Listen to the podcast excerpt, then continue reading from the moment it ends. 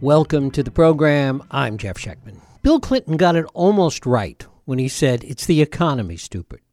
But it's more than that. It might be more accurate to say it's capitalism, stupid, the system that took 13 disparate colonies and in 400 years became the most powerful economic engine on the planet. How this happened, why it happened, is not an accident, but the result of some very specific events and decisions and attitudes. Equally true is that there's no guarantee it will be forever. In today's world, we either keep up or we don't. Just as we stole much of our model from Great Britain, others are closing in on us. We also face greater threats from within, as every day the word socialism creeps into the political dialogue. Today, we have 5% of the world's population, and yet represent 20% of the world's patents and 25% of the world's economy. Going forward, that may not always be the case. To the extent that what is past is prologue, it's worth taking a look at the history of capitalism in America to see if we can indeed keep it going. We're going to talk about this with my guest, Adrian Wooldridge. Adrian Wooldridge is The Economist's political editor. He's the author of nine previous books, has a doctorate in history from Oxford, and has co authored a new book with Alan Greenspan entitled Capitalism in America A History. Adrian Wooldridge, thanks so much for joining us once again. Thank you for inviting me. A delight to have you here. One of the things that, that's clear in looking at this broad scope of the history of capitalism in America, that there really are some clear ideas and clear themes that repeat themselves over and over again through the American history of capitalism. Talk about that in a broad sense, first of all. Yeah, I mean, it's extraordinary the continuities that you see in, in America. And the fundamental continuity, which we argue that you see in this book, is uh, a greater tolerance for creative destruction than any other country in the world. America celebrates new products, new innovations, i.e., creation, and it tolerates the destructive, the downside of, of things. And it, because it, it, it tolerates creative, and indeed celebrates creative destruction more than anybody else, it's actually grown faster and, and, and been more dynamic, particularly in new industries. Now, this tolerance of creative destruction, I want to say, manifests itself in two ways. One is the cult of the entrepreneur. America um, admires entrepreneurs more than any other country. So in Britain, the great ideal is to become a landowner, an aristocrat, you know, have your own Downton Abbey. In France, the great ideal is to become a sort of intellectual, smoke your Gitane, sit on a, in a cafe in uh, Paris and talk about the meaning of life, like Jean-Paul Sartre. In Germany, the great aim is to become a, you know, a scholar, a professor, Herr Professor, Doctor, Doctor, and the rest of it. In America, the great aim is now, and has always been, I think, to be an entrepreneur, a businessman, somebody who creates um, a, a, new product, a new a, a, new way of doing things, and becomes a celebrated entrepreneur. That was the case in the um, 1860s with Carnegie and Rockefeller. It was the case is the case now with Bezos and the rest of them. No other country celebrates businessmen as much. And the other thing is, no other country makes it so easy to create companies and to and to make companies not just just vibrant but big to, to create huge companies. And America has always had America was actually created by companies such as the the Massachusetts Bay Company, the Plymouth Company, the Virginia Bay Company. It was actually the creation of companies. It was the first uh, country in the world to make it easy to create companies, which they did in the 1820s and 1830s. And it was the first company, country to create giant organizations which employed far more people than the government. As you know, Carnegie in 1900 is employing 250,000 people, far more than the American government is employing. So America is a land of, of business heroes and a land of corporations. Always been that and still is that.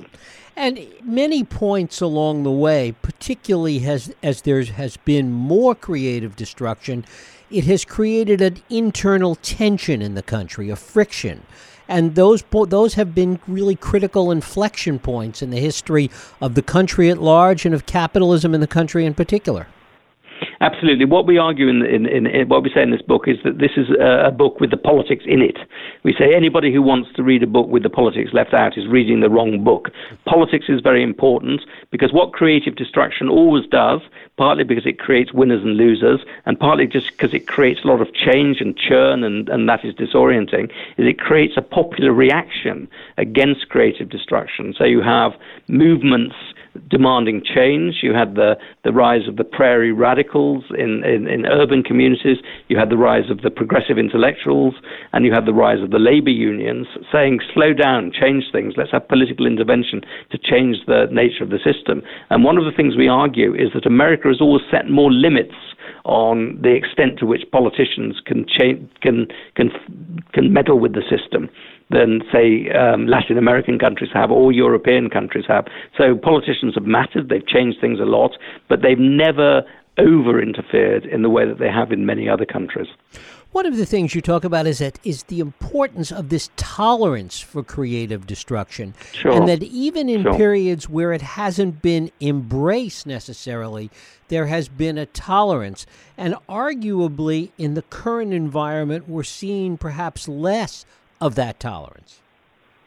Yeah, one of the things we argue in this book is, is, is, is, America's comparative advantage has been this willingness to celebrate or at least tolerate creative destruction. There's even been in the bad times, like the 19, 1970s and the 1930s, it's been less willing to, to just get rid of the system and, and, and start again than, than other countries.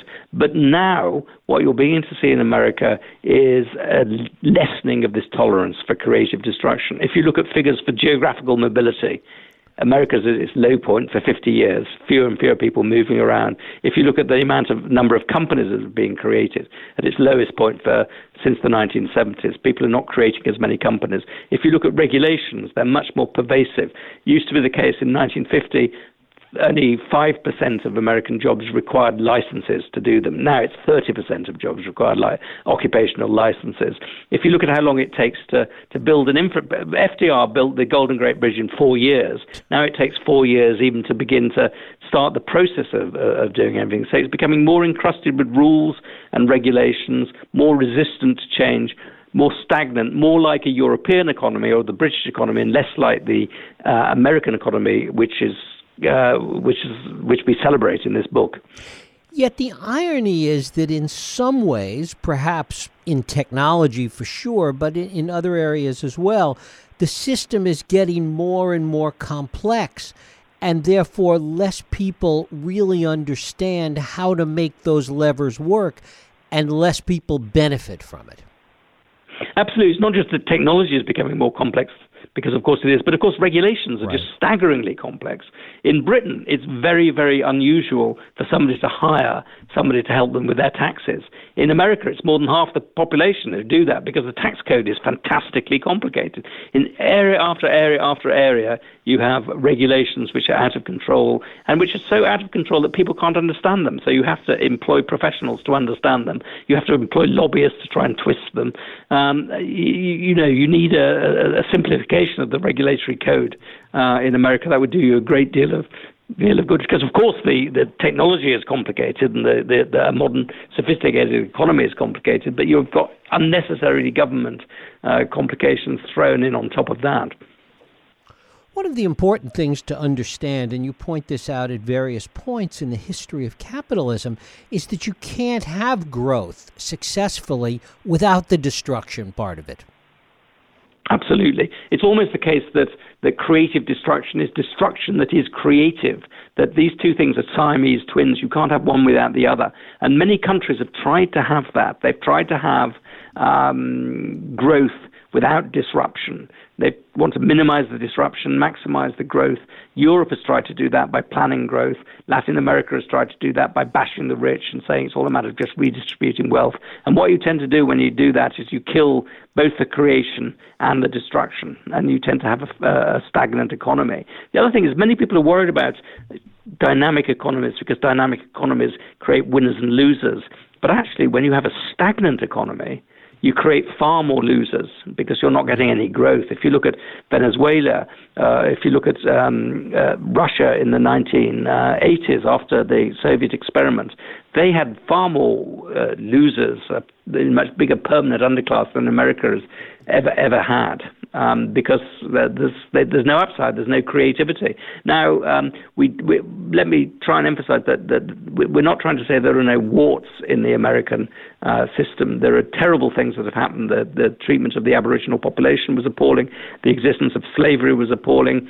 Um, there have been periods when you know financial crises have have created a lot of unnecessary suffering. But what we say is that overall, um, because of a willingness to embrace innovation um, and creative destruction, America has, up until now, had a much higher growth rate and therefore a higher standard of living than any other country in the world, which is why 5% of the population uh, produce 25% of the world's uh, GDP. How is this changed by virtue of globalization, essentially, by virtue of the free flow of money, of capital, of ideas around the world?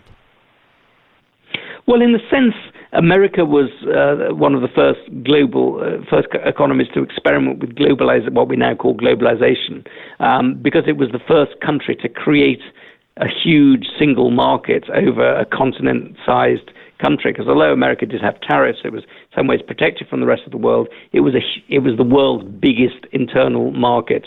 Um, in the in, in, the 19th century, by far the world's biggest internal market. Then America begins to um, engage with the rest of the world after 1900 begins to uh, become more and more dependent on trade and have closer relations with the rest of the global economy, having built up this internal market. And it does this stupid thing in 1930, which is the Smoot-Hawley tariff. It introduces this tariff, and the result of this tariff is that it damages its own economy and it damages the economy of the rest of the world because the rest of the world also embraces tariffs, and that creates a downward spiral. So it's deglobalization, as it were, the embrace of trade barriers in the 1930s, which helped uh, uh, drive this downward spiral in the 30s. Then uh, again in the 1970s and 80s, America embraces globalization, um, resists pressure to to um, to put out those tariffs, and that creates a lot of problems for um, old established companies such as the car companies and steel companies, um, which have quite frankly been rather lazy and have sat on their lead and have not been innovating. But it also provides huge opportunities for new companies such as the computer companies that come at that time in Silicon Valley. So uh, globalization is a complicated story, but it's generally a story which means that that efficient, well-run companies um, have the, the, the, you know the world to export to, and badly run companies are forced to improve. And if you look at what happened uh, with the car industry, the American car industry in the 1970s is pretty awful. Um, it does improve enormously because of being forced to compete with Japan and Germany.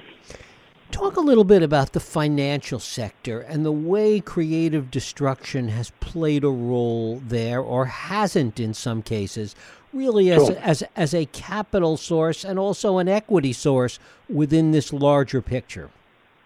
Sure. I mean, the, the, the, the, the, the financial system is creative destruction on stilts that, that, that the financial system is incredibly good for creation. It seeks out efficiencies, it allocates money to new area, areas um, with enormous efficiency. So if you look at the development of Silicon Valley and the entrepreneurial culture of the 1980s in, in, in the United States, that happened to a goodly extent because America had better capital markets, better sources of more diverse sources of money than any other country in the world. So it's very, very good uh, for allocating um, money to new growth areas, but it also um, tends to be very exaggerated when it comes to destruction as well, because people, you know, you have herd instincts, you have fear, and you have people abandoning their positions very quickly. So you tend to overshoot on the destruction side as well.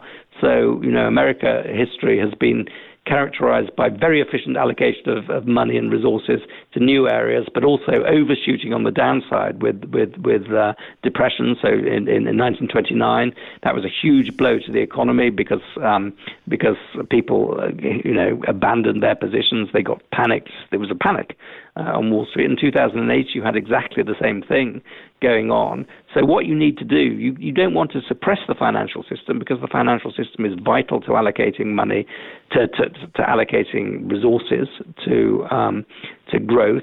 But you also want to make sure that it can't overshoot on the downside. So what we allocate in, advocate in this book is that banks are forced to preserve much bigger shares of their assets as equity, so they're protected against contagious defaults. And if you go into, up into the great uh, 2008 crisis, I think you had banks with less than 10% of, of their um, resources as equity, in some cases much less than that. We advocate that they have 25% to 30%, which means that they're much better protected against contagious defaults and against the system overshooting on the downside. One of the things that has protected capitalism in America in many ways is is arguably the lack of competition. I mean, I suppose there was this great fear in the 1980s that Japan was going to overtake us, that that was going to change everything. That turned out to not be true, and it, it's created a certain smugness in the American economy since. Well, I mean, what, what the American economy was fantastically dominant in the world after 1945. You know, producing you know more than half the world's manufactured goods. The rest of Europe is devastated. I mean, Europe is devastated. Much of Asia is devastated, and America is dominant in the 60s and 70s and is producing uh, in the 50s, 60s, and 70s, and, and is producing fantastic stuff, but it gets lazy and it gets complacent and it begins to, to, to produce bad stuff, not very safe cars, um, not very innovative cars, and then suddenly it's hit with com- global competition from Japan and Germany uh, and other rising Asian powers. And the impact of that is devastating in some ways but also America learns from that. It improves its management systems, it improves its innovative ability. You get better cars, you get better steel, and you get better electronics. So, um, so complacency is beaten out of the, the system. Um, so um, it's um, an ability to change is the is the most important thing. But um, that's not an easy process. But ultimately, it's it's it's it's it's it's necessary. And how does that same idea play out when we look at the the global competition with China today? Well, it's very interesting. Um, you know, you said that in the in the seventies, everybody was convinced that Japan was going to become the world's uh, dominant power, and that Japan very rapidly faded. That's partly because Japan was badly run internally, but it's partly because America learned from Japan and it imitated many of Japan's best management methods, uh, the Toyota production system, just in time, Kaizen, and the rest of it. Um, and America looked at Japan and said that first it said, let's build up protective barriers to stop them out competing us. But then it did something much more sensible and said, let's learn from them, let's uh, improve the quality of our production. And I think with China, um, uh, America is confronted by a formidable adversary. The best way to deal with that is is not to build up protectionist barriers. Um, I think that, that tariffs are wrong. I do think it's the case that the Chinese have often bent or twisted or cheated the system, particularly when it comes to Americans setting up um, companies, uh, subsidiary companies in China, and they've made it very difficult to do that, and, and, and they, they, they need to face some reckoning over that. Ultimately, I don't think China will, will take the place of America as the world's leading uh, power, because I think that China is not an innovative company, uh, country, not as innovative as the United States, because it's very hard to combine high degrees of innov- innovative flair with an authoritarian political system. It's never been done before in the past, and I'm not sure it can be can be done in the future. We argue in this book essentially that the American economy is a very powerful economy, that the American entrepreneurial spirit, uh, ability to create giant corporations, small companies that become giant companies, is an unrivaled advantage. What's wrong with America is a policy problem. There are very many policies that have gone wrong. Um, government, as it were, is broken. Your entitlement system is broken. It's out of control. It's badly designed. It's allocating too much money to the to the to, to be to, to the wrong people. Um, it needs to be adjusted in terms of people's life expectancies, in terms of their ability to, to pay. It's a policy problem, not a problem with the fundamental economic engine. And if you can get that policy mixture right, uh, the future lies with America, not with, with China. It's also a regulation problem. I mean, you talk about yeah, that sure. in the book. Yeah, America um, has become a highly regulated but also a badly regulated society. I quoted earlier the fact that um, the number of occupations that require a license has gone from 5% to 30%. Um, a lot of these um, licenses, uh, you know, you need to get a license to be a hair cutter or an interior designer you know, it takes two years, it takes four years, it takes a long time to get these qualifications, and there are all sorts of reasons that that, that, that are given, which I think are, tend to be rather spurious. Again, if you want to build houses, if you want to build bridges, if you want to engage in construction, it's a very long drawn out process. It's um, it, it's it's difficult. It's time consuming, uh, and even when it comes to, to, to corporations to set up and to run companies, you've got a massive increase in, in, in, in regulatory burden because of Sarbanes Oxley and Dodd Frank. And most of those burdens fall most heavily on small companies because small, you know, it's a high proportion of, uh, of your companies. What, what regulation is, is, is, is a tax on the two most important things that entrepreneurs have, which is their time and their ability to innovate. And you're, you're taking up all their time with regulations and you're taking away their ability to innovate because more and more of the economy is, is, is, is, is cut off from them. So I'm not saying that you shouldn't have regulations, um, but as I, the example I'm using of, of requiring uh, financial institutions to preserve much more, uh, to have much more bigger equity buffers, I would do that that's a simple regulation, and then get rid of the 2,000 pages of Sarbanes uh, of of Dodd Frank at the same same time. So smart regulation, precise regulation, not this this over ill thought out and sprawling regulation that you've got now. I think you know regulation is an opportunity. It's a tax on entrepreneurs, but it's also an opportunity for incumbents to um, twist the system in their favor and make um, make it more difficult for challengers to come along. Adrian Wooldridge, the book is Capitalism in America: A History. He's the co-author with Alan Greenspan. Adrian, I thank you so much for spending time with us. Well, thank you very much indeed. Thank you.